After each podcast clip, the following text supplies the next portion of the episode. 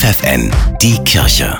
Regional. Für die Region Göttingen mit Steffi Behlke. Die Caritas Südniedersachsen hat in der Duderstädter Fußgängerzone eine neue Anlaufstelle eröffnet. Dort können sich Interessierte über alle Angebote des Sozialverbandes informieren. Die Caritas-Experten stehen dort außerdem für eine Energieberatung zur Verfügung, die sich besonders an Menschen mit geringem Einkommen richtet.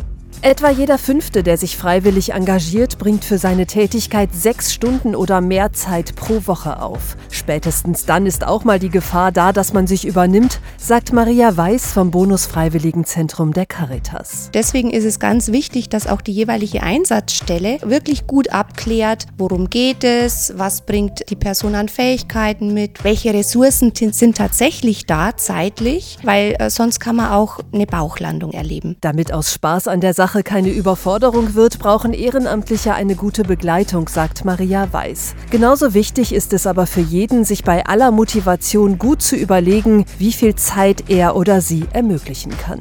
Deswegen sage ich in den Beratungsgesprächen in der Regel auch, Sie sollen erstmal klein anfangen, vielleicht mit anderthalb Stunden in der Woche. Und wenn Sie dann feststellen, dass das Ihnen wahnsinnig viel Spaß macht, dann kann man immer noch aufstocken. Und sie garantiert, das Freiwilligenzentrum findet für jeden die passende Einsatzstelle.